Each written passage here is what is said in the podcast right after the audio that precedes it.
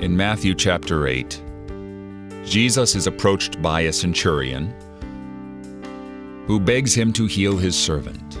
Jesus offers to go with him and go to his house and heal him, and the centurion offers this surprising response Lord, I am not worthy to have you come under my roof, but only say the word, and my servant will be healed. What a godly understanding of the authority of Christ.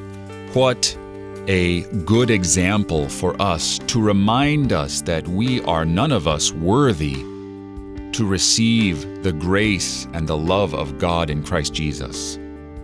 Some people utilize this saying as a prayer right before they receive the blessed sacrament of the altar, before they commune with their God and Lord they say, Lord, I am not worthy that you should come under my roof, but speak the word only, and my soul shall be healed.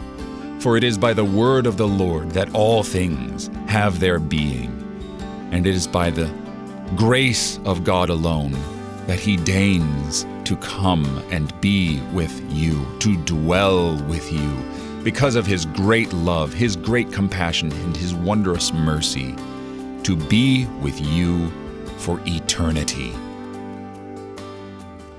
You're listening to Oratio, part of your morning drive for the soul here on Worldwide KFUO. Christ for you, anytime, anywhere.